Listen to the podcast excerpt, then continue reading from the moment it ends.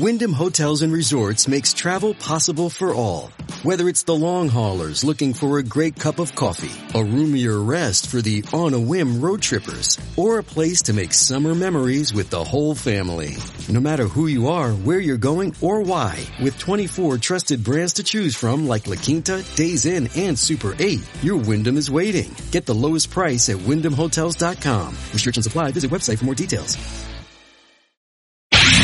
In the squadron, they called him Bullets, but we call him Greg Kelly. Greg Kelly is on the air on the Red Apple Podcast Network. What's that saying?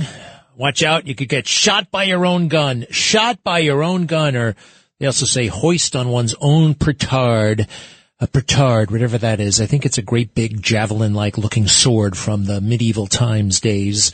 Uh, you know, King Arthur and the rest. Anyway, that's what, uh, Letitia James, uh, some crazy wacko judge, uh, the media, Democrats everywhere, uh, just did regarding Donald Trump. They shot themselves with their own gun. Um, amazing display. President Trump walked into that courtroom where they are pursuing bogus charges against his company. An amazing display of strength and determination from President Trump in the midst of outright bold-faced lies all over the place. And I could see it. They actually had a camera in the courtroom. You know who was giggling? Uh, the judge. And it wasn't giggling, uh, why would you giggle in such a circumstance? It's called nervous laughter. It's like you got busted. Oh, he really showed up. The DA, uh, the people who work for Letitia James at their table. I got him. I'm looking at him right now. They were laughing, laughing. Letitia James sits in the third row. This is all that crazy lawsuit against the Trump empire. Suddenly, Letitia James is trying to tell us that um, Donald Trump isn't really worth anything in real estate, right? the guy that has been a household name in New York and beyond since 1976. He's telling us, they're telling us is suddenly worthless and was all built on a, right. You could pull that off. You could pull that off maybe, I don't know, in uh, Augusta, Maine or Boise, Idaho or, uh, but in New York, you think you could get one by New Yorkers for decades? No, he is the real deal. Shut the hell up. We know it. You know it. And Trump showed up today to prove it. More than prove it, just say, yeah, you're going to have to go through me. You know, it's interesting. He's, he's facing a lot of cases now, right? But this is the only one where he voluntarily showed up. He did not have to be there. The other cases, like the federal case, uh, he actually had to show up and enter a plea. He did not have to be there today. So there is a trial that starts today, which is ludicrous in and of itself. The, the lawsuit was filed, uh, in September of last year. So a year ago. And it starts today? Are you kidding me? There are divorce cases that have a longer pre-trial process than this. Okay. these litigation goes on notoriously for years and years and years and pre-trial this and motion that and it gets delayed, delayed, delayed. But this crazy, crazy judge, and oh, by the way, according to himself, according to the judge himself, what's his name? Edgaron? Edamoron. He is a maniac. He, this is the judge describing himself. I am a maniac who likes to blow off the law. he said it actually in an interview a bunch of years ago. Granted, he was talking about the time he was in college and he worked as a cab driver. And the fun thing about being a cab driver was learning how to drive like a maniac and getting away with breaking the law. You know, you would not be able to find Donald Trump saying that even in jest anywhere. But you got the judge. A judge who ran for, we've got to get rid of this system, right? You elect the judges. Nobody in the world ever eh, knows anything about any judge they've ever voted for. I'm a fairly well-informed person, actually. I, I kind of know what's going on in the political scene. All these names. I've never seen it at all. You get in there and you got all those names. What the hell? Who are they? Who are these people? Well, it's Clubhouse. That's Clubhouse politics. There's still a, a, a holdover, a vestige, Clubhouse politics. And this guy, Edgaron, whatever, um, let me see here. I'm going to show you. He's gotten money from all kinds of Democrats for a long, long time. And now he's sitting in judgment of President Trump. Now they're counting on they're counting on the entire system, like nobody being there to help Trump at a time like this. And yeah, Trump is kind of relying on himself. Good for him. I mean, let's face it, the media, totally corrupt. I mean, totally and thoroughly corrupt. Just outright, they are full-time liars. I've gotten so much response and feedback over that CNN thing we played last week. We got that handy, right? Because I'm going to do it again a little bit later in the show. Erin Burnett, this is their signature show. This is their signature straight news show. And I caught her in a massive, massive lie. CNN still runs around calling themselves the most trusted name in news. It's all get Trump all the time. We're all sick of it. Um, but the media is in on it. The legal community, the legal community is all in on this as well. No one wants to stick their neck out for Trump. And it shouldn't be sticking your neck out. It should be just working within the system, defending a client. You know, he has to work, look high and low for a very special cadre of lawyers who are willing to take this step because if you work for, say, a, a, a, a moderately sized or even a big law firm or whatever, they're not going to touch Trump. They're worried about all their woke clients, corporations, whatnot. You can't represent Trump. They will pull their business out in a heartbeat. So there are very few attorneys out there who are willing to do this, go to bat for him. And that's kind of the way it's supposed to be, right? You're supposed to, the, the system, nobody's supposed to make up their minds ahead of time. Well, they all did. So the media is in the tank, uh, the legal profession's in the tank, Republicans and Democrats are in the tanks. Yeah, Republicans too. Uh, they're bending over backwards to harm Trump, including Ronna Romney McDaniel, the entire Republican leadership, Mitch, Mitch McConnell, the rest. They are praying that he goes down, praying. The only people that Trump really has on his side, not even Fox News. You can't, ha- you can't count on Fox News. Uh, you, he can count on the people. But the people, you know, they, they, they like to say the power is with the people. And I believe that. I do believe in that. But let's face it, the people are busy and people have jobs. You know, people, uh, people don't have, uh, blogs and newspapers and, and, and Twitter accounts with multi-million, uh, followers. We, they, just don't have that. They have votes. They can vote, but that's been diluted. I, I, I don't know. The power is with the people. I mean, Trump has got to win this next election by like 30 million votes. He's got to win it so overwhelmingly. But yes, he has the people, but the people, sadly, and a lot of them are timid. A lot of folks out there. I'm not just talking about the, uh, you know, the, the, the lawyers and the media elites, you know, who have to go with the flow, but regular people. This is the scary part. You know, people who work at the bus depot, teachers are afraid of putting this, the wrong thing up on Facebook. Otherwise, they they could feel the wrath of uh, of uh, from the principal, from the school board, from who knows. Regular people, we should be able to sound off. Now, granted, thirty years ago, you know the regular people really didn't sound off. Where were you going to sound off? You know, how many people actually went to those meetings? People did, but basically it was relegated to letters to the editor and election day, and only cranks would write letters to the editor. I'm talking about 30 years ago. Um, now it's easy. Anybody can kind of pipe off and they should, and you should. And don't worry about the consequences. Um, big tech working against us, working against Trump. So it was pretty beautiful in there, uh, watching Trump take this head on. And why is he doing this? I think because they're going after something he is so passionate about. And that is so true to him, his business empire, what he's built over the past nearly half century. His name, Trump, the brand. And you're trying to say he's a fraud? No, no, no, no, no, no, no. You know, this other stuff, the, uh, you know, the, the documents, uh, January 6th, we, everybody knows that's a scam. Everybody knows it. But this, this is different. And that's like the swamp trying to invoke swamp rules. Oh, you can't do this. You must do this. You must do that. This is something that he feels very comfortable this world, real estate, and he knows more than Tish James, light years more. He knows more than Judge Moron. And let's see here. Here he is arriving at the court. I got some uh, sound bites from him.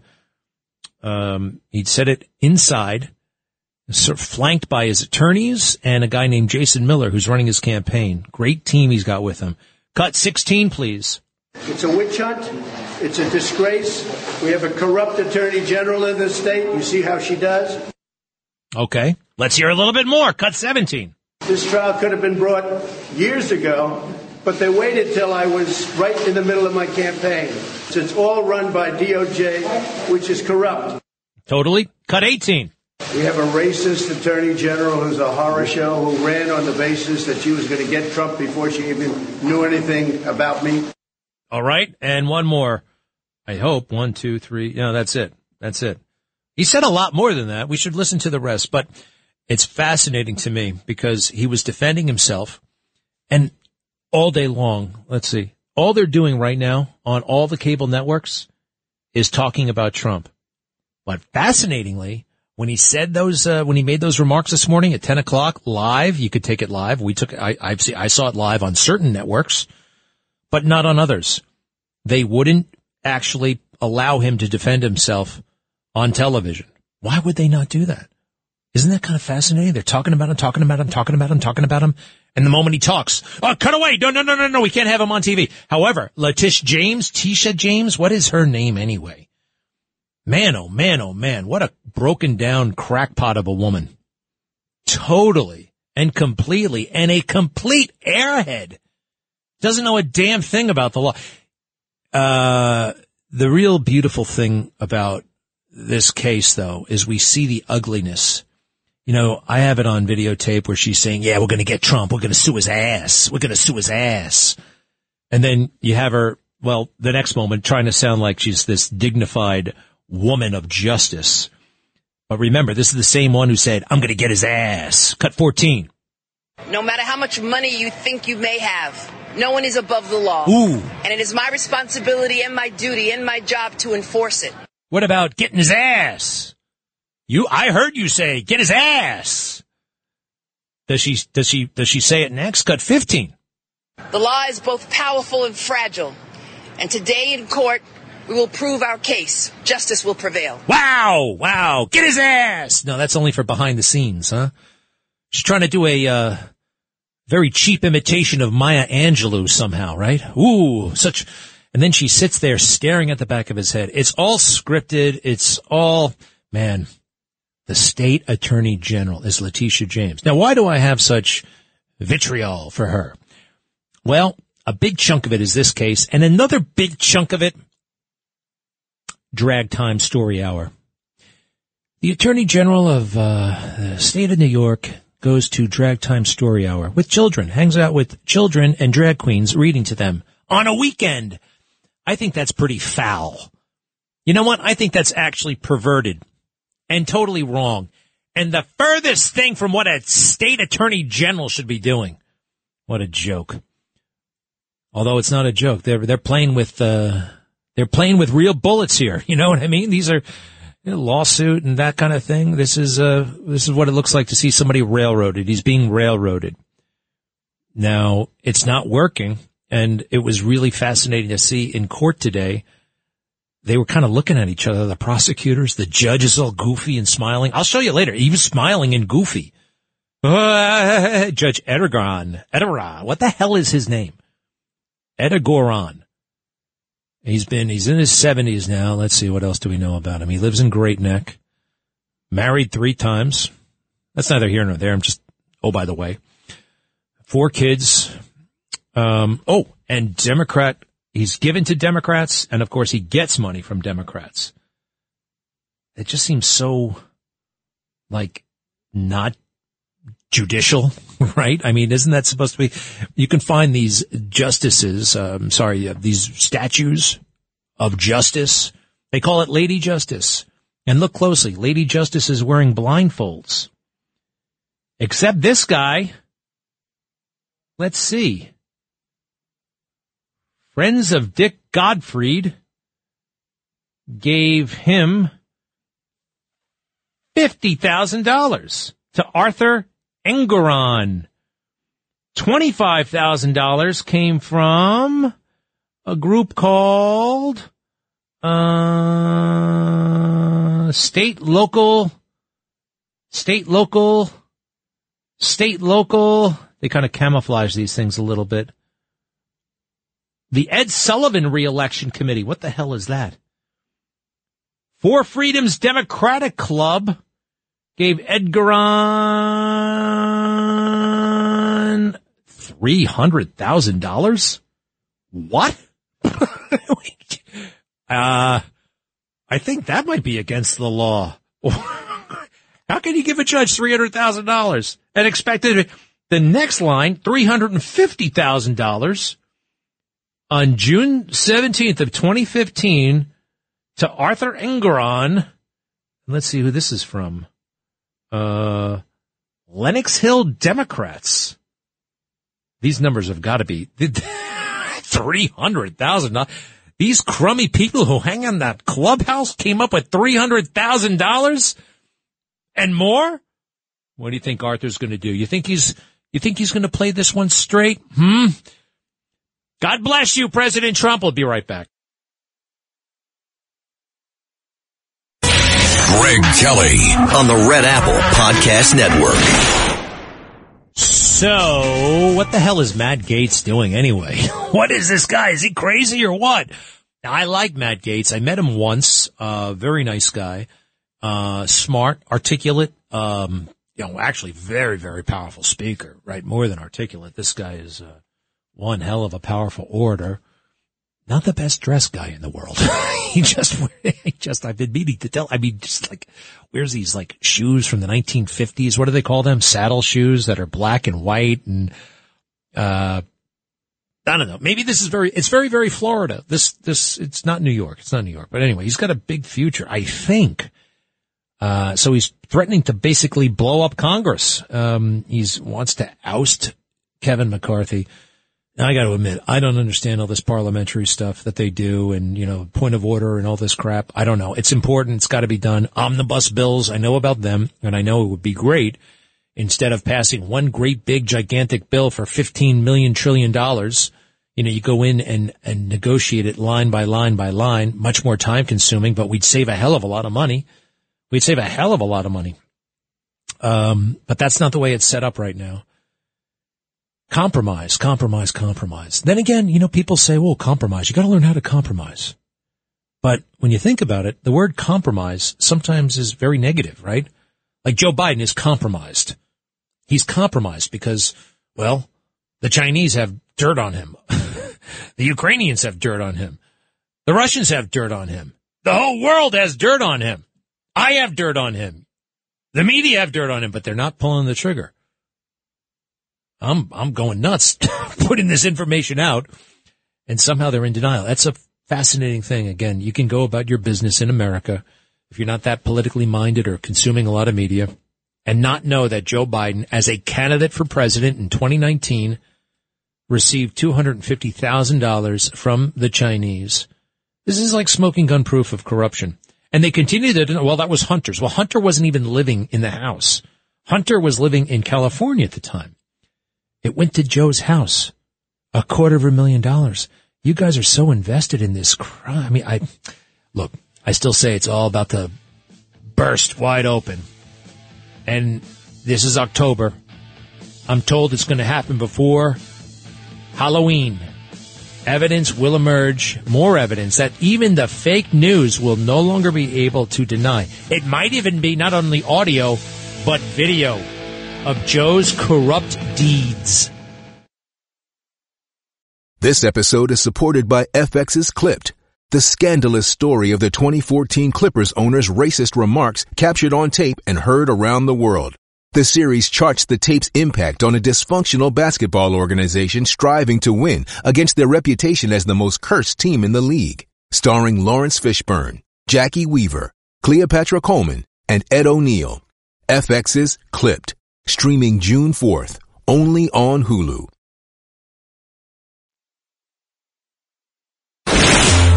Greg Kelly, entertaining and informative on the Red Apple Podcast Network. I tried to talk to you into running for mayor of the city of New York, the second most important job uh, of, of our country, and you thought about it for about 10 seconds before you said no. well, I didn't want to complicate Hillary's life. well, yes. you know, just taking office in the Senate. And I love New York City, and I have uh, loved trying to help mayors. I've, I've, I tried to help uh, Mayor Bloomberg in the beginning. Briefly, I tried to help Mayor De Blasio, but he was, he decided that he was, I think, more progressive than he thought I was. whatever that means. And then I, I've enjoyed trying to help Mayor Adams. Hey, that's uh, Bill Clinton talking to John Catsimatidis over the weekend. Big interview, lots of news. Uh, interesting. He trying to help Mayor Adams, trying to help Mayor Adams, and De Blasio wouldn't take his help. Look, whether you like Bill Clinton or not, the man knows politics. If only Hillary had listened to him more, you know who he uh, he recognized right away as having real tremendous political talent, uh, Donald uh, Trump. And uh, yeah, he um, he knows his stuff. Bill Clinton. He's made a lot of mistakes, and um, you know I can look. He's an ex-president now, and um, I do have respect for his intellect.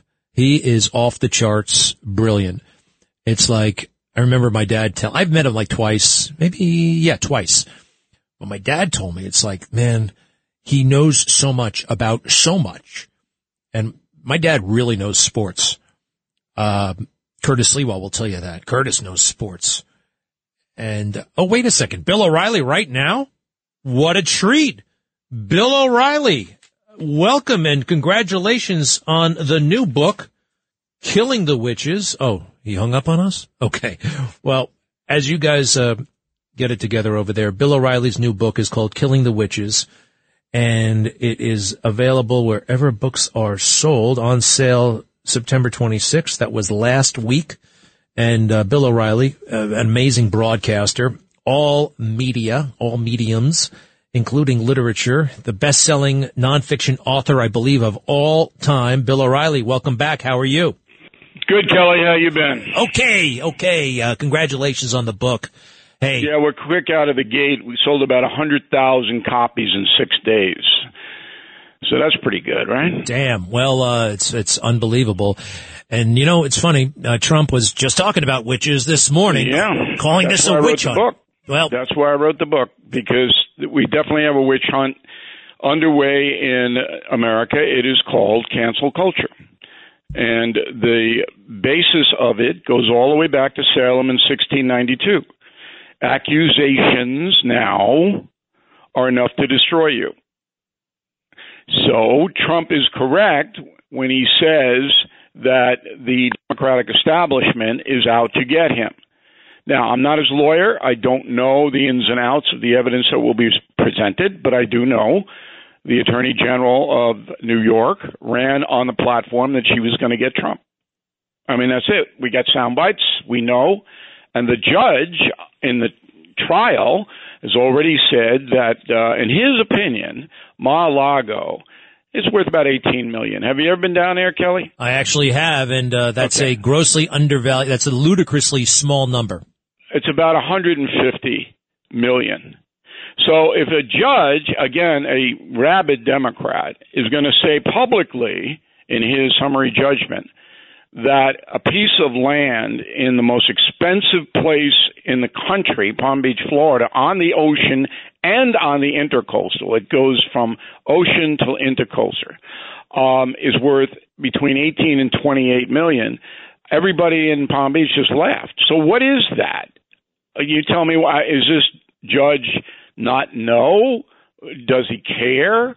So all of the evidence shows that Donald Trump is the victim. It's hard to use the words Donald Trump and victim in the same sentence, but this just looks like accusation, guilty. All right, what are we going to get him on next? So um, it's funny though, uh, not funny. You know, he only has the people. Like the media are out to cancel him. The legal establishment is out to cancel him. There are lawyers who are afraid to take the case because the legal community will come after them. That's He right. Only has the people, uh, which is fascinating. Hey, about the book though, can I just ask you? It, back in the 1670s or whenever they were going after the witches, and I've been to Salem. Were they ever genuinely afraid that some of these people were witches? Were they, was there ever a genuine accus- accusation based on fear that somebody was a witch? Well, they're afraid of everything. In 1692, the people living in Salem were living under uh, the oppression of the insane clerics who told them every hour on the hour they're going to hell and that the devil is going to come to their house and burn it down or whatever they were saying, and that people were petrified. But these accusations were lodged by children, young girls, 10, 11, 12. And just put yourself back there. So you're you're in Salem, you're on the farm, and all of a sudden the constable comes riding up to your property and says, "You're under arrest for being a witch. Come with us." They put you in handcuffs or rope cuffs, whatever it was back then. They take you to a jail.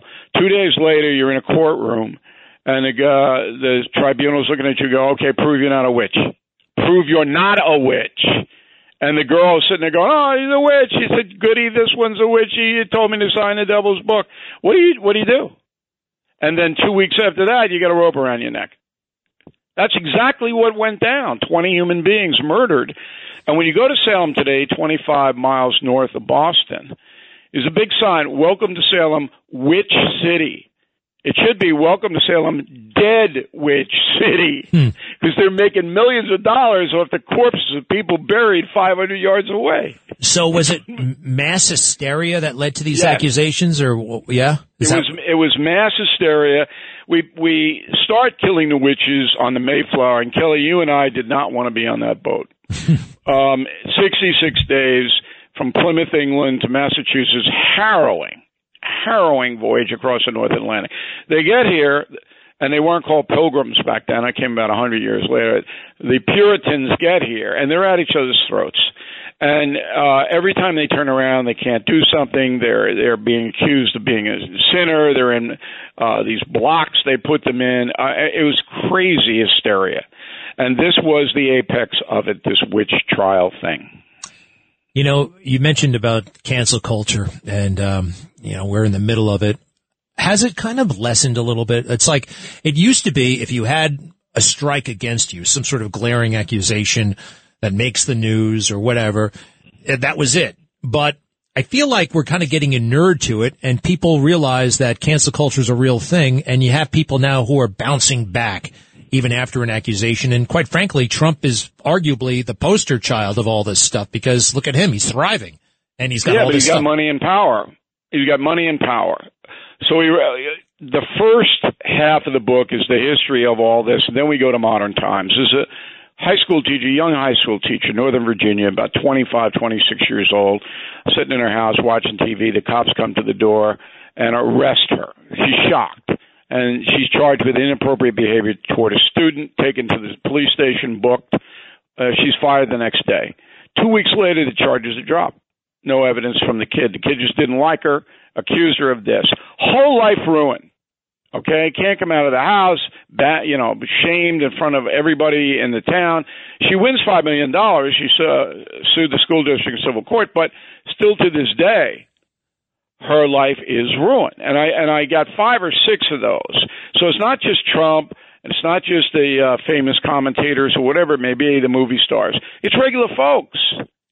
Because people know they can do this now and ruin somebody's life. And there's a battery of lawyers, and you hear them on radio and television. Oh, yeah, come on, come on in. Bring me your accusation. I won't even charge you any money. I'll file the lawsuit, and then if you if they settle, which corporations will, then I'll take 33% of it. You know, it's an industry, this cancel culture, so it isn't abating. And a guy like Trump can fight back. He's got the media, he's got the money, he's got the power, but most people cannot. And you know what? He also works for himself. He's his own boss. He can't, you know, he can't get fired by the Trump organization. And most people work for somebody and the employer, right. the employer, you know, they, they tend to overreact and panic. Oh, somebody mentioned me on Twitter. Watch out. Yikes. You know, they, they, they totally lose it. And that's, uh, that's interesting. All right. So Bill, um, have you been talking to Trump lately? I haven't spoken to him in a while. Um, you know, he's pretty comfortable um, in his position. I think he'll get the Republican nomination unless something happens, and it's Trump, so every day something could happen. But right now, none of the challengers are going to beat him in the primary system. So that presents to the country a, a decision.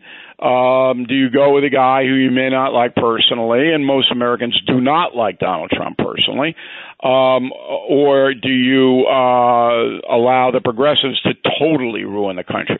We're 50% ruined now, probably about 60, 65% in New York City. But we can snap back if we throw these progressives out It can, you know, you could close the border tomorrow by saying an executive order. Uh, we're not going to allow any asylum claims for a year until we get this under control down there. That would stop it tomorrow. Have you ever met Joe Biden? Oh yeah, sure, I know Biden. What did he strike before president? What did he strike you as? I mean, everybody, the, the little secret there is he was a big dummy and everybody knew it. Is that fair? No. You remember Slick Willie? Bill, Clinton? Clinton? Sure. Yeah. Slick Joey. So Joey was slicker than Billy. Um, and he devoted his whole life to understanding how to manipulate the voters of Delaware to keep him in his Senate seat, which isn't hard. Delaware is the smallest state. Um, and then when he got into the Senate, cozying up to whoever he had to cozy, uh, cozy up to. I call Joe Biden a man of no seasons. Remember the movie A Man for All Seasons? Right. A man of no seasons. No core belief system at all. None everything that he believed uh, 25 years ago, he doesn't believe now. And we're talking about big things like abortion, like uh, Second Amendment, everything. It's just totally. So Joe Biden does what Joe Biden has to do to maintain his power. Um, and you can't be a stupid man um, and negotiate that for all those decades. Where he does fall down intellectually is he doesn't care. And, and this is what people don't understand. Joe Biden could not care less about fentanyl coming into this country and killing hundreds of thousands of people. He just doesn't care. He doesn't care about the open border. He doesn't care about crime in the streets. He doesn't care about rampant inflation. He doesn't care. He's like a numb guy. And that's what people don't get. So when you have a politician who's that craven who all he wants is power, and that is all. And Jill Biden is at the same level, by the way. Jill Biden loves the power. Yeah. And that's why they're not out of there. They will be. I don't believe he's going to run. But they will be out of there. But boy, they'll hold on to the very last second. Hey, listen, I got a little clip. I understand you got a CNN, uh, something happened on CNN would love to hear from you. I've got a little CNN story too. The most trusted name in news is, I mean, they fell a long time ago, but they are just outright corrupt. Uh, first of all, did something happen on CNN that we should know about? Yeah, a couple of weeks ago, they ran a montage after Murdoch resigned as chairman of Fox News. The montage appeared on the Abby Phillip primetime show. It was about a minute long. I was in there for eight seconds. The clip they used of me said that slaves were housed and fed decently. That was it. Eight seconds. So that anyone watching that would think, oh, O'Reilly is sticking up for slavery. The body of the conversation in 2016 was Michelle Obama said slaves built the White House. She got a lot of heat for that. I said that was true and went to the historical way that slaves were used to build the White House. And they were fed and, housed decently by the federal government when they were laboring. The, the soundbite ran about three minutes. They took eight seconds out of it. So then I had my attorney write them a letter, say we need an apology and a retraction. They refused to do that. That's CNN. And you are absolutely right as corrupt an organization as there is in the United States of America today. It's amazing. But you know what? It's funny. I think you and I operate kind of where, and it was okay to do this for a long time, colorblind. It doesn't really matter what you look like. It matters who you are, what you say, what you put out into the world. Abby Phillips happens to be a black woman. For a lot of people, especially the white people who work at CNN, that means whatever she says is sacrosanct and you cannot challenge her. This is a, uh, totally bizarre way of viewing the world, but I think that's happening. What I'm basically saying is there are elite people of color who say things and do things that enhance their own power, their individual power, but the entire community, the race, be damned. You buy that? I do in a general way. I don't think Miss Phillip even saw the montage. Um, she is a woman of the left. That's how I describe her. But she is certainly not engaged intellectually in what she is putting on the air. It is standard issue left wing politics on her show. That's it. Well, Bill, we're grateful that you are out there and as productive as you are. Hey, I hate to take up more of your time, but uh, do you mind? Could you stick around until after the break? Uh, yeah, I, I can stick around for about five more minutes, Kelly, just because you're a good guy. you're the best, pal. Thank you very much. We'll be right back with Bill. Greg Kelly on the Red Apple Podcast Network. Uh, back with Bill O'Reilly, his new book, Killing the Witches, available everywhere. If you have uh, not read a book in a long time, if you've fallen out of love with reading, get this book. It's a lot of fun to read, and these books are so entertaining and informative. Bill, you told us all about the Republican side. Trump is going to get the nomination unless something happens.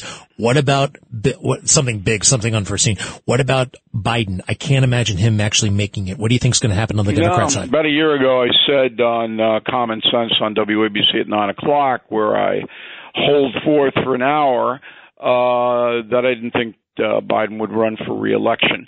I think it'll be an LBJ thing that he'll down the road somewhere say, look, for my health reasons, I, I can't go. Um, it's not a crisis for the Democratic Party because they don't need a primary system to nominate someone to run against Trump. They can go right to the convention. So their preference would be Michelle Obama, but there's no indication that the former First Lady wants to do it. But if she did want to do it, she's not going to campaign. She'll just show up in Chicago and uh, they'll say, okay, uh, you're the nominee. They can do that in the uh, conventions. If the, that doesn't happen, uh, then Gavin Newsom would step forth, maybe Amy Klobuchar in Minnesota, the senator there, maybe a couple of governors, but be almost possible for any of them, except for Newsom, um, to mount a campaign financially. You got to have now $500 million to run for president. It's insane, but that's the way it is. Um, but I do not expect Biden to run because number one, he's he's diminishing so quickly. And I have my mother was in that was in that same category. I watched it; it goes fast. And number two, I think this Hunter Biden stuff is going to get worse. Yeah, totally. Right now, there's a there's a report, the Daily Mail, a sex ring, a sex trafficking ring that he may have been involved with. Well, fascinating stuff, Bill O'Reilly. So appreciate you sticking around. Uh, the book, Killing the Witches, available everywhere. And I so like the last one, uh, Killing the Legends. Uh, this one is going to be great too. Thank you, Bill. All right. Thanks for having me on, Kelly. You bet. To be continued. Um, wow, what a great guy, huh? I, I love it that he, uh, he, he, we have access to Bill O'Reilly. Uh, one of the greats and uh, so much insight there. All right, we have not taken any calls, and uh, we only have a couple of seconds left. What what's up, Lenny? Lenny in New Jersey City. Hi. How about that Bill hey, O'Reilly, huh? Well, listen, I tell him to write the book that everybody wants. It's killing Martin Luther King, and I don't know why he's shying away from it. I don't know if he's shying away from it. He's prolific. I mean, you know, you maybe you could write that book. What else is on your mind? No, no. All right, listen. Why is Catsimatidis have that pedophile on the radio, Anthony Weiner? What a disgrace! Hey, calm down, calm down, calm down. Listen, um, Weiner uh, is he paid back his debt to society. You know that, right? I mean, the guy went to jail. Um, you know, it's just, what are you going to do? I, I think that Anthony Weiner, like everybody, every, every, what do they say? Every, every sinner has a future. Every saint has a past, right? So, um, I, I commend uh, John Catsimatidis actually for having uh, Anthony Weiner on. He he speaks really with a, I think, often a common sense perspective. Uh, sometimes, yeah, it goes a little bit left. Sometimes I totally and thoroughly disagree with him and I might even find myself yelling and screaming and shouting at him. Um, but he's a brilliant guy. And, um, there you go. I think that if you don't like it, you can obviously, I mean, this is what I don't understand why people would complain about a host. I mean, there's a literally a trillion places you can go to consume content, but to get upset to the point that you call up, call me to complain about some guy who has a show on the weekend. I just don't understand that. I, I, I, I don't. And, uh, you know, so what are you going to do? And oh, by the way, he never touched anybody. All right. He never touched anyone. So saying that pedophile thing, that is, uh, way over the top, Lenny. All right. Don't do that again. I don't need to hear from a person like you. Right. Such a perfect man you are, huh? Easy does it, Lenny.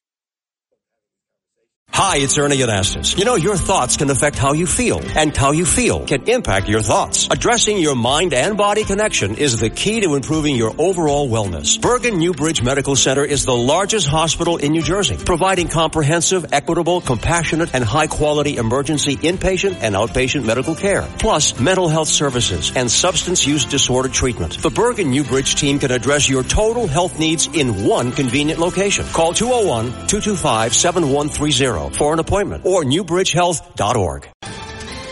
Ohio, ready for some quick mental health facts? Let's go. Nearly 2 million Ohioans live with a mental health condition. In the U.S., more than 50% of people will be diagnosed with a mental illness in their lifetime. Depression is a leading cause of disability worldwide. So why are some of us still stigmatizing people living with a mental health condition when we know all of this? Let's listen to the facts and beat the stigma. Ohio, challenge what you know about mental health at beatthestigma.org. Greg Kelly, entertaining and informative on the Red Apple Podcast Network. Uh, yes. Hello. Back, back, back, back, back. And all is well. Hey, uh, I was just talking about this in passing, but it's a big, big, big, big, big, big, big, big deal. Treasury documents reveal Hunter Biden was suspected of hiring prostitutes from an Eastern European sex trafficking ring. Hunter Biden allegedly falsified checks through his business account to pay for the women. Um, it's funny. This was totally overlooked because the initial investigation into the uh, the tax thing and all that stuff started with a IRS investigation into um, some sort of sex matter. In just a five month span, Hunter spent a whopping I can't tell if this is thirty thousand dollars or three hundred thousand on prostitutes. Thirty thousand doesn't sound like all that much money. Oh, by the way, three hundred would be a lot. Uh, Biden has sent money to individuals who may be part of an Eastern European prostitution ring, a source told the Daily Mail. Several Wells Fargo customers suspected of participating in a sex trafficking ring associated with Biden. The overall activity appeared related to prostitution or drugs. This doesn't sound like Hunter, does it? The review also found that several customers suspected of participating in a sex trafficking ring associated with Biden continued to have what appeared to be an unusual movement of funds in their accounts. Well, this is how they, this is how it starts. This is how they notice things. This is quite frankly what, excuse me, led to the downfall of uh, Eliot Spitzer. You know, the bank notices, hey, what's going on here? This is unusual. And well, sure enough, you know, and then turn it over to law enforcement and you know the rest. It's interesting what Trump is doing right now. He is aggressively defending himself publicly. You know, if you were accused, right? Think about it. If you were accused, you'd probably go, I mean, and it was totally out of the blue, totally had nothing to do with you, you'd probably yell and scream your, uh, your innocence, right? Um, that's what he's doing. That's what he's doing. A lot of people don't do that. Granted, the lawyers tell them not to do that, but then again, in a perfect world, you know what? I didn't do it. I'm coming out. Like Menendez, has anybody seen him lately? No. He made one statement and then vanished. Has anyone seen, hey, who remembers Eric Schneiderman?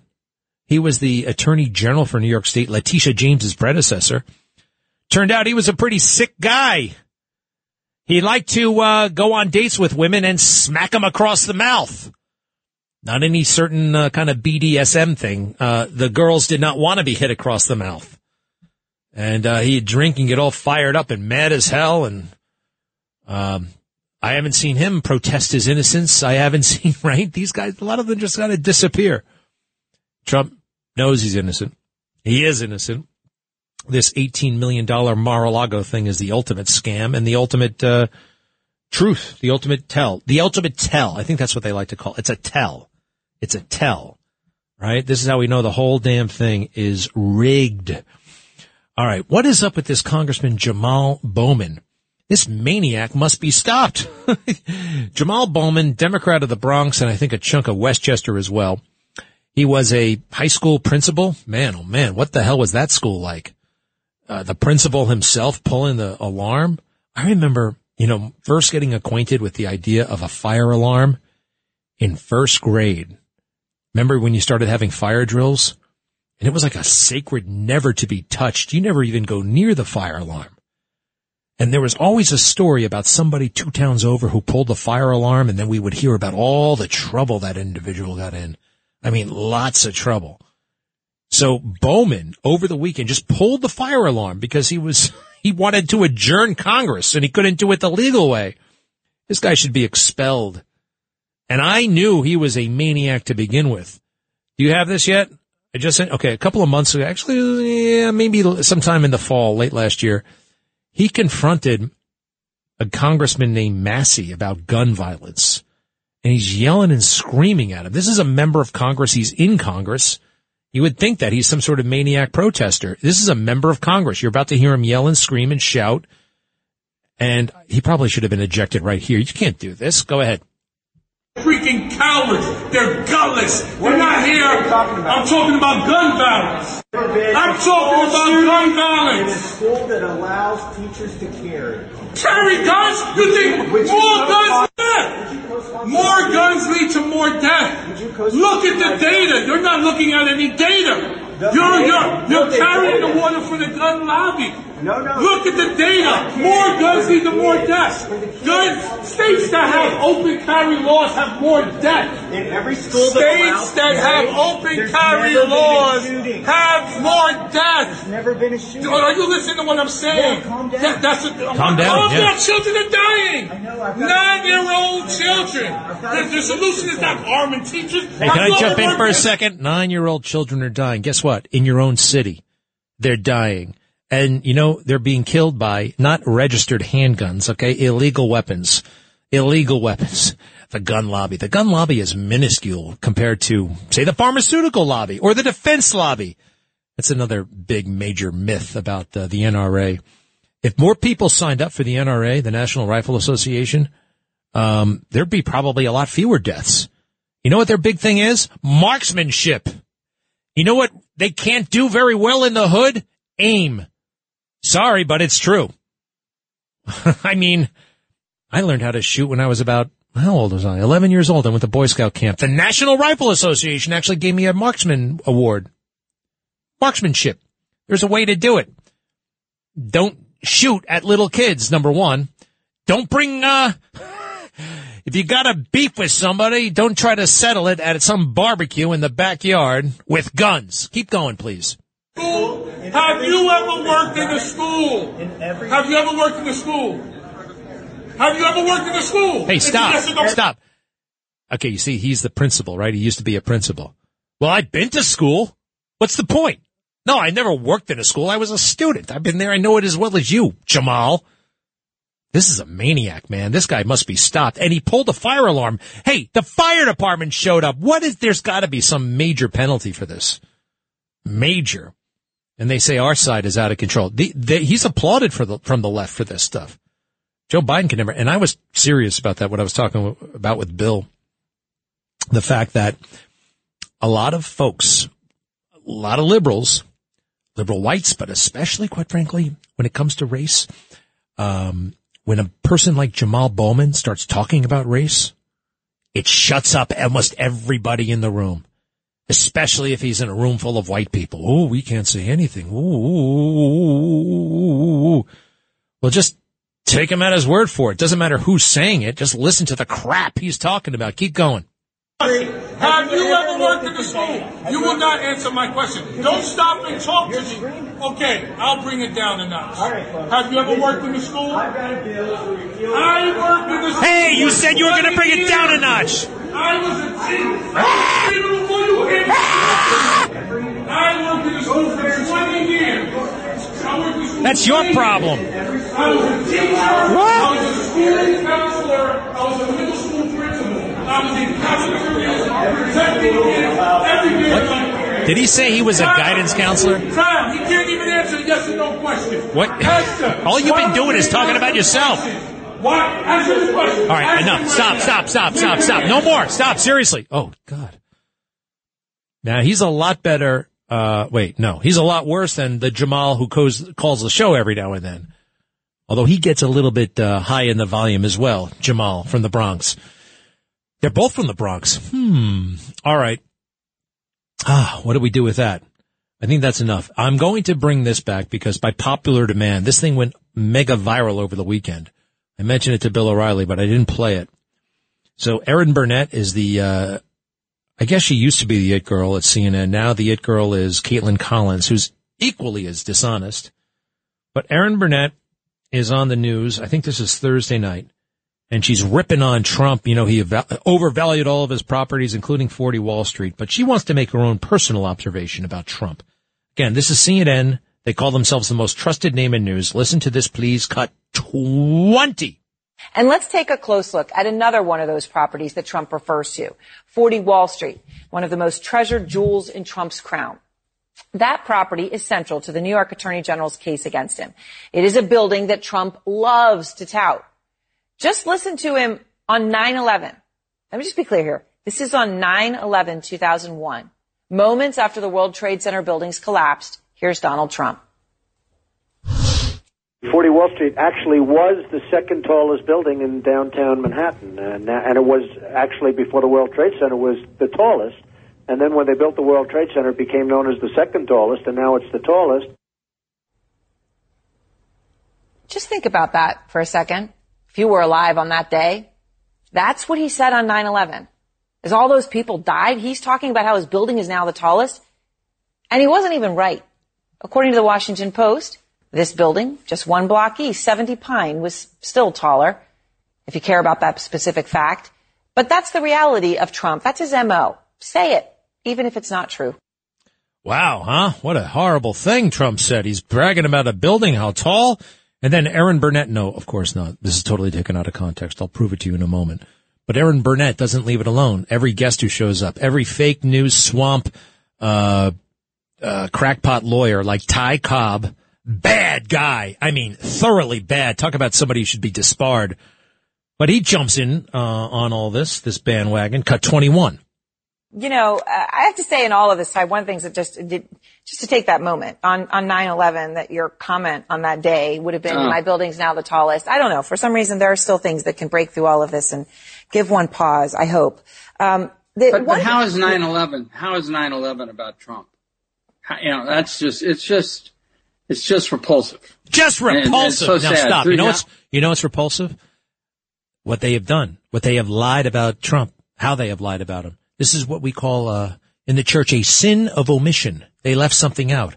Like the heart and soul of what Donald Trump was talking about. They took a little, little, little, little snippet to try to make him appear as something he's not, insensitive to what happened and all this stuff.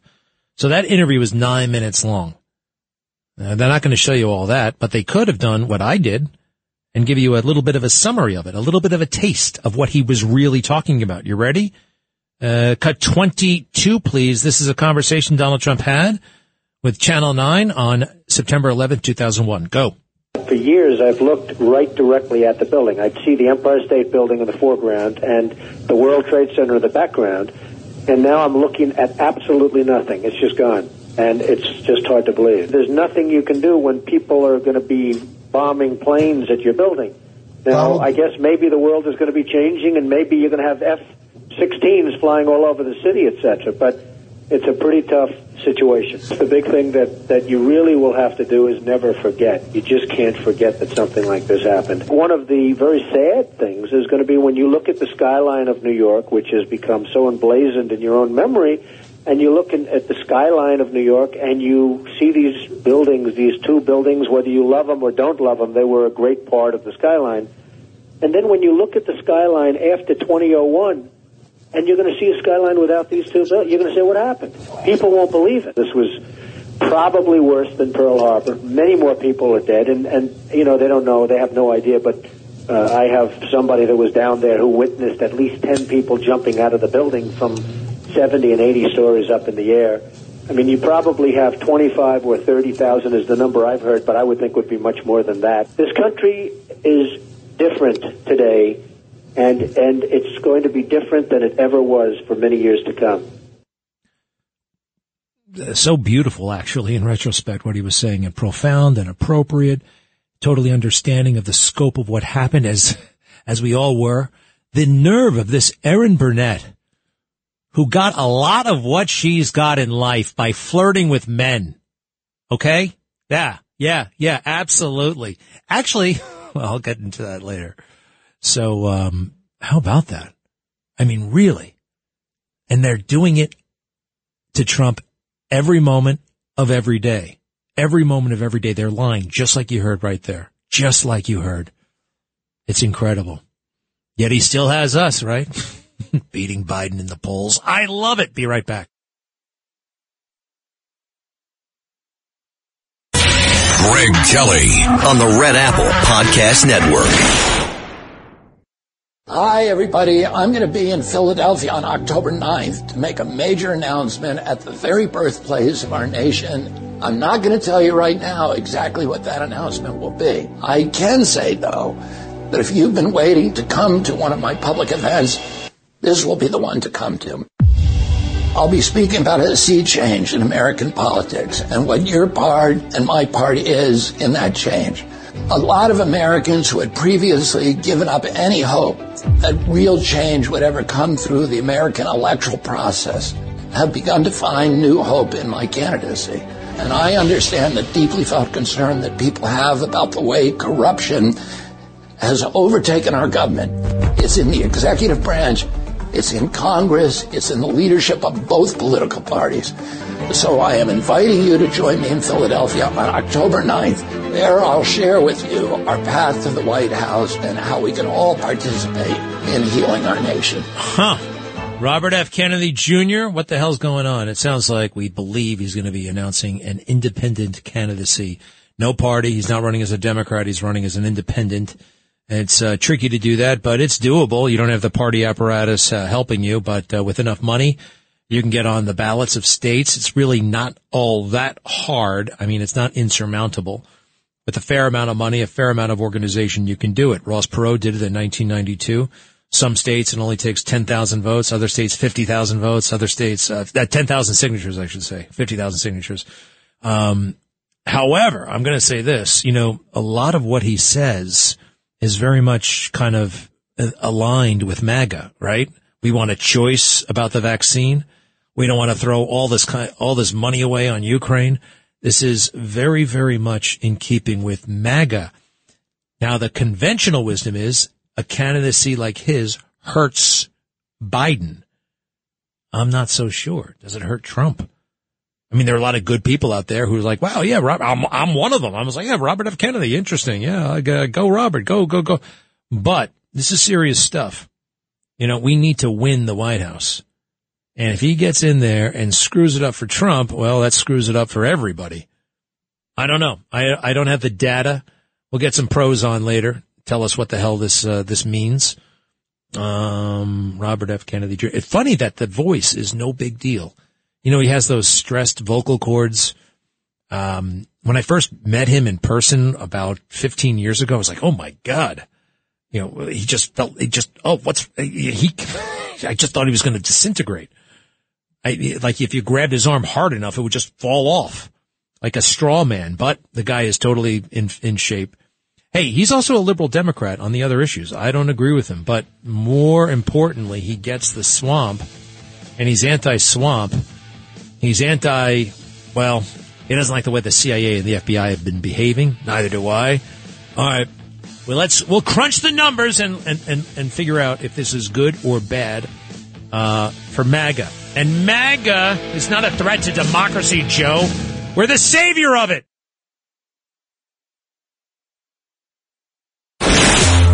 Greg Kelly, entertaining and informative on the Red Apple Podcast Network.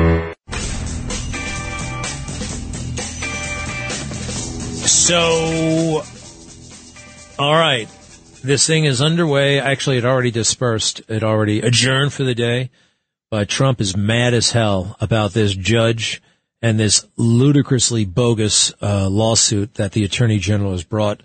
Um, going through it now, uh, more later, but uh, looks like his attorneys are doing an excellent job, and the prosecutor and the judge are being revealed as th- frauds, the frauds that they are. Uh, I look forward to this. Um, and that Trump went there today that, and he didn't have to. That's interesting. I like it. I like it. Uh, you know, $18 million from Mar-a-Lago. I just looked up a, there's a small, there's a house there that just sold for $218 million. A single family home. Granted, it's a mansion, but sold for $218 million at Palm Beach.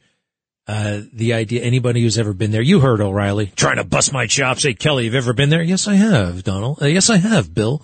Anyway, uh, Bill O'Reilly, you got to get his book, by the way. Uh, great book, great guy, um, Killing the Witches. And he's got a lot of uh, Trump in there. What he's going through is very similar to what those witches went through all those years ago, uh, back in Salem, Massachusetts. Hey, Taylor Swift, if she walked in the room right now, I really wouldn't care. I'm surprised that she is as famous as she is.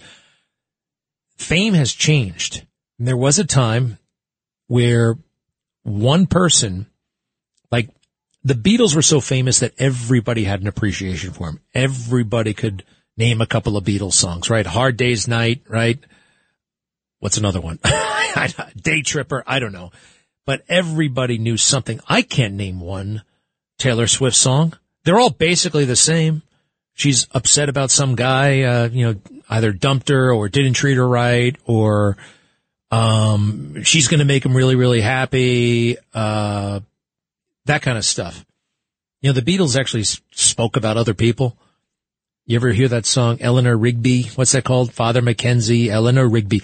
Oh, look at all the lonely people. It is a, a song written by an observant person. Paul McCartney was 23 years old when he wrote those words and he observed his, his, his world and he wrote down his thoughts and made them rhyme. And it was amazing. What's her name? She's only looking at, she's only thinking about herself, it seems like.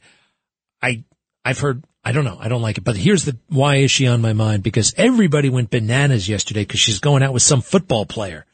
Who in the world cares? And you got even the football commentators talking about it. Okay. Uh, semi hot girl goes out with a football player who's famous. I mean, what difference does that make? Why would anybody focus on that? Why would that be a thing? Football players are supposed to go out with pop stars. Pop stars are supposed to go out with football players. That's what happens. And this one particular football player is uh, not impressive to me. His name is Kels. K-E-L-C-E. He plays for the Kansas City Chiefs. Is that right? Is it Kels or Kelsey? K-E-L-C-E. I don't know. But, uh, who's James? James Slippin? Sure. Um, his name is, uh, James, oh, now I'm all confused. Hi, James Flippin. Have a seat. Uh, who is this football player? Was Travis Kelce. Kelce. I had a feeling it might have been Kelce. Yes, Kelce. Well, let me tell you why I think he's a jerk. Okay. So he's being photographed because he's going out with, I guess, somebody who people think is famous. And I guess objectively speaking, she is famous. Mm-hmm. She's pretty famous. So he's in New York City and he's getting his picture taken as he goes out f- with the fellas on a Saturday night. She's with the girls. Not a good sign for an early relationship, in my opinion, but whatever. You know what his t-shirt said? I ain't doing S-H-I-T today. You have to, don't give me a break. You actually have to blurt out the T. I just spelled out the word. You can't spell the, I can't spell the word S-H-I blank. Oh, brother. Talk about censorship. Doo doo. All right. So he wears this t-shirt. I mean, that's vulgarity mm-hmm. on the t-shirt. He's a football player. He's going to be, I mean, I, and, and just a sentiment. I ain't doing S-H-I blank today. It's, I, I, I, you know, when I was in the Marine Corps, you could call me a jerk, but every now and then I'd run into a Marine who was wearing something vulgar on the shirt. You know what I do? I say, turn that, turn that shirt inside out or go home. Because you just felt like it's a level of, uh, it's a matter of respect. Depravity. It's, it's, it is a matter of, and look, I've done all kinds of things. I liked it. Well, there's certain things, whatever. I am not perfect. Okay. Uh, but I've never done that. I've never worn a shirt that has something vulgar on it. Yeah. It's like the least you can do, especially if you're a sports figure. So why is everybody going bananas about this, uh, this thing, this, this, this girl and this dude? I, that's a tough question to answer. I mean, look, Taylor Swift is an absolute, uh, tour de force from a cultural perspective, right? Like she Name sold, one song. Okay. Uh, how about Bad Blood? Um, how about, uh, Antihero? How about, uh, Shake It Off? All right. Now, now for the record, I just asked a gay man. Okay.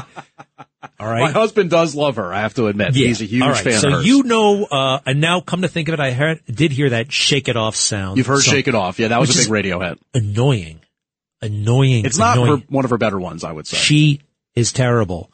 Self-absorbed, narcissistic, the way she floats around on the stage. She literally, they, they, they do this Peter Pan trick. And I have heard her sing at the Grammys and quite frankly, she was off key. Even I could tell it. She's not the best vocalist in the world. Right?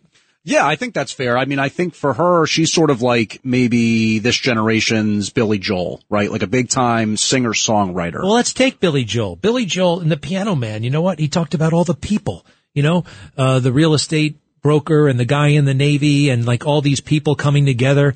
He was observing his world instead of just going inward and inward and inward and wanting some guy. It's like right out of middle school, right out of middle school. I can't stand her. And the other, oh, she's getting more and more attention. You know why? Because she's coming out against Trump. Did you see that little video? She's she's anti-Trump. I, I know that she's anti-Trump. She's anti-Trump, and they want to harness that. And I actually I just figured it out. That's one of the reasons why they're building her and building her and building her. Because at the right moment, you know, she'll go even more anti-Trump, more overtly anti-Trump, and we can't have let this happen as a people and that kind of crap. From a mainstream news perspective, you might be onto something there. I think from like an NFL perspective, they just want some of the Taylor Swift shine. They just want some of that buzz. I mean, she is a And major. give me a break. They got enough buzz having football games. I would probably agree with you on that, Just- but they can't help themselves. Just have a football game. You know, you made you, Roger Goodell ruined the sport, made it way too expensive. Uh, half the league are criminals. You know it, and I know it. They're smoking pot. You don't have the the nerve to do anything about it. You let him take a knee. The black national anthem, all this junk, and uh, some of these poor guys, you know, quite frankly, will be changed forever as you make your many, many, many, many, many millions a year just sitting there. How much does he make a year? Like thirty million dollars a year, something insane. You talking about Travis Kelce? No, I'm talking about uh, Goodell, the commissioner. Oh, geez, his salary is probably something like that. Yeah. And the only thing he knows is NFL executive stuff. He started as an intern at the um, at the NFL, and look at him now. And oh, by the way, you know that song, uh, "I Ain't No uh, a Fortunate Son." You know, Yeah, fortunate son. I'm not so senator's son. Talk, talk about a guy of privilege. He's a U.S. senator's son. Mm. His his dad was a U.S. senator. Now, some people would be like, well, Greg, your dad was very important too. Yeah, well, you know what? When I was born, he was a police officer. He was a police officer.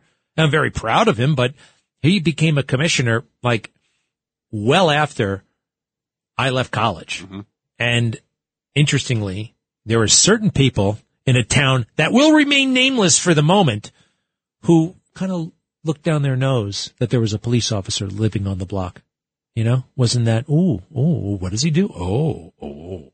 Anyway, all right. So, um, where does this leave you? In terms of Taylor Swift and Travis Kelce? Yes.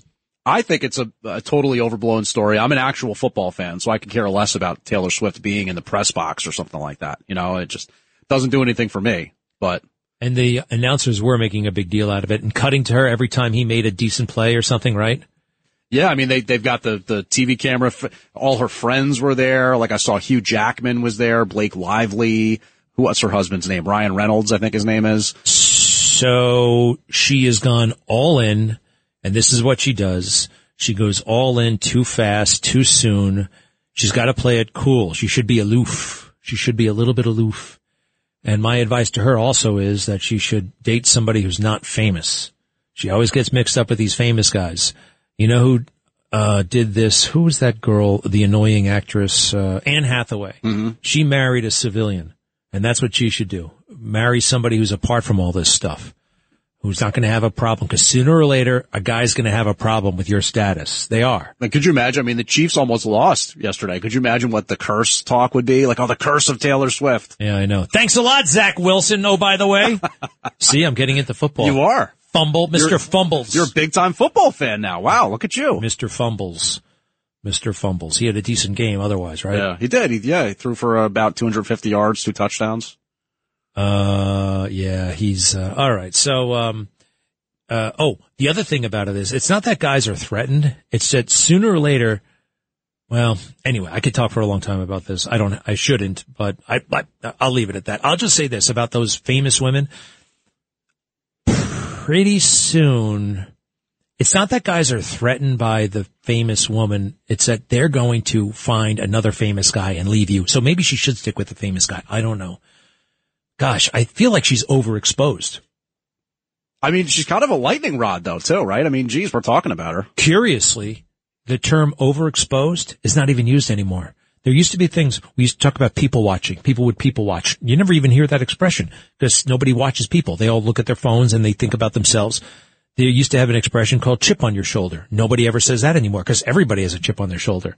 You know, the best thing you can have going for you is to be offended and to use that, weaponize that, monetize that. And what's the other thing? Overexposed. Um, yeah, and overexposed. I mean, nobody's overexposed anymore. The Kardashians talk about overexposed, but nobody, they got to go away for a little while. She's got to go away. Yeah. All right. Then again, she's in the middle of a tour. What the hell do I know? What do I know? I well, I mean, you, it, it, yeah, I, I just find myself agreeing with a lot of what you're saying. I heard a commercial this weekend for the new Kardashians season, and I was like, that's still a thing? I can't, not for me. What are they doing now? I honestly don't know. It's ama- amazing. The the other thing is there's absolutely no public expectation that any of these people give back. Give back to their community, do something, volunteer work. There's not a word about faith. You know, you can wrap yourself in that LGBT queer flag, but you cannot talk about Christ in public. You will get counseled, you will get shamed, and let's talk about Christ in public for a while. I mean, my goodness gracious, everything that people think they are going to get from changing their gender or, I don't know, getting a certain number of followers on Instagram or whatever the hell it is, you can get from the Lord and he wants to give it to you. He really does. He wants to give it to you and he will protect you. But he gets, I actually have this theory and I don't think I'm wrong that he gets lonely. He wants to have a relationship with each and every one of us, but we are so distracted by the world and the world has said horrible false things about God and Jesus that, um, you know, I wonder, I wonder, I wonder how he feels sometimes about all of us. We have let him down. I've let him down many times, but he's always been there for me. He's always, my goodness gracious. You read the Bible? I do. When? Uh, usually in the morning. No kidding. What'd you read today? I didn't read today. Uh, I, neither did I. And I'm, uh, I'm not, look, quite frankly, I haven't read in a couple of weeks. Uh, I should, I should, I need to. I will tell you this though, I feel it, I feel myself, you know what I mean? I feel not right in the world a little bit. It is so much better. Everything is so much better. And, uh, uh, wait, today is the first Monday in the fiscal year. Mm-hmm. So this fiscal year, I shouldn't think of it this way, but yeah, you know what I think I should do? The first thing, as soon as I get to work and dedicate the day to him. I mean, really. And there's so much there, so much good stuff. And I know the Bible can be confusing for a lot of people, but if you get, uh, maybe you need a study Bible. The Charles Stanley Life Principles Bible helped me. And now I don't even need the little, uh, the little, uh, cliff notes anymore. I can just read it. So what else? What else? What else? I guess we should, uh, hey, I heard Joel Osteen. You know, Joel Osteen was like my starter kit. He got me into it. But at one point I needed to graduate and then I graduated to, uh, you know, something a little bit deeper. But I love Joel. Great guy and great message. But, and he says that thing about honoring God. As long as you're doing this and honoring God, well, honoring God means like obeying him, you know, and doing the stuff you're supposed to do. And we know what that is. And if you don't, there's a refresher. It's called the Bible. It is. And those rules in there are not meant to keep us from having a good time. They're meant to protect us. So, all right. Enough of, I don't want to say enough of that. That sounds like I've, uh, no, there should be more of that. Don't you think? Yeah. All right. But then again, I'm no professional. I'm no preacher. I'm no, you know what I mean? Yeah, yeah, I don't have all the answers. He does though. All right. We will, uh, move on for the time being. I shall return. Thank you, James Flippin. Thanks, Greg. Greg Kelly on the Red Apple Podcast Network. All right. I got to do this fast. Some people have been waiting for a long time. Chris, go ahead in Pompton Lakes. Hi. Real quick, um, I uh, I think that every Real quick, real quick. Go ahead. Should donate to Trump because he's fighting for us, and we have to show support to him. Absolutely. You know what? So too many of us sit on the sidelines and uh, One way you can get involved is give money, and a little is actually a lot. A thousand people giving a dollar is a lot better than one guy giving a thousand bucks. Let's get involved and stay involved. Thank you, Chris. Um, let's go to uh, Tony. Hi. Hi, Greg Kelly. So the thing that's on my mind because of all the litigation excessive against my president Trump is w- what's lacking in their interpretation of the law.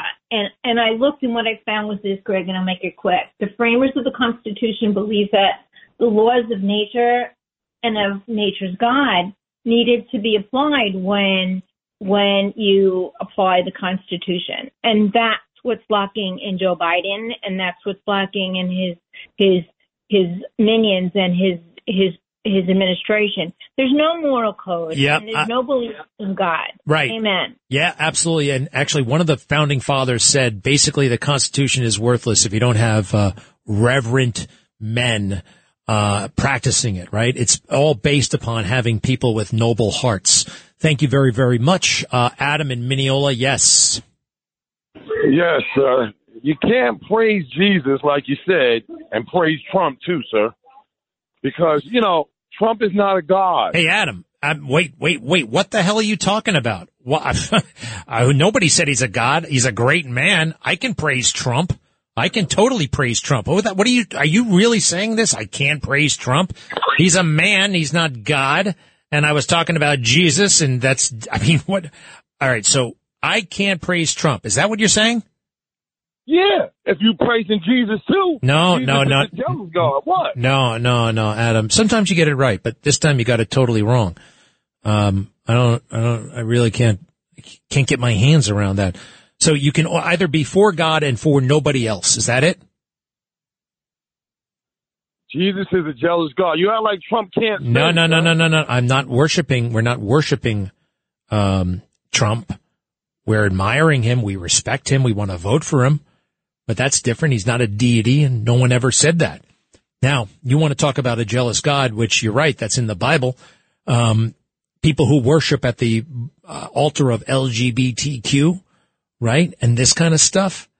Um, that's all taken the place of God. You know, unlike Joe Biden, Donald Trump is not afraid to say the name Jesus. Do you know that, Adam? No, I don't know. well, that, you about, you ought to look it up. It's true. But by your definition, I can't be, I mean, I can't even be a New York Islander fan and be for God at the same time. I mean, I think you got to go back to the drawing board on this one, but thanks for the call. Um, oh, Barbara, hello. Hey, hi, Greg. If if you don't have time to read the Bible every day, pick a favorite verse. One of mine is Psalms 43 3. Send forth your light and your truth, let them guide me. Memorize a verse and say that throughout the day, and that will remind you of your Bible. And I, I wanted to, to talk about, you said that um, Trump, um, I'm sorry, Biden needs not criticize Trump as, as attacking our democracy. You called Trump the savior of our democracy. Well, Abraham Lincoln would talk about Trump in a similar way because he would call him a shepherd.